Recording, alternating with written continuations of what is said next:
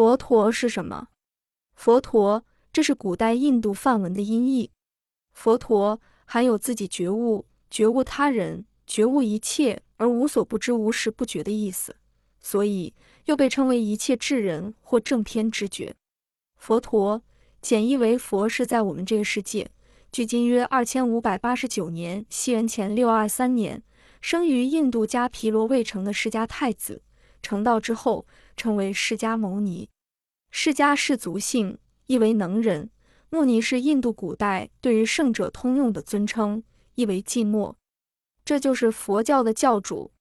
但是，从释迦牟尼的言教中，使我们明白，在现有历史的记载中，虽然只有释迦一人是佛，可是过去久远以前，这个世界曾经有佛出生；未来的久远以后，这个世界仍将有佛出生，现在的十方世界也有很多佛的存在。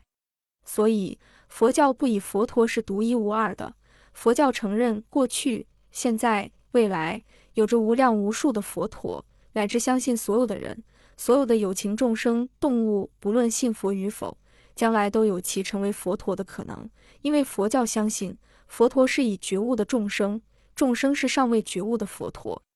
在境界上，凡圣虽有不同，在本质上，佛性一律平等。所以，佛教不将佛陀当唯一的神来崇拜，也不承认另一个宇宙的创造神的存在。所以，佛教徒是无神论者。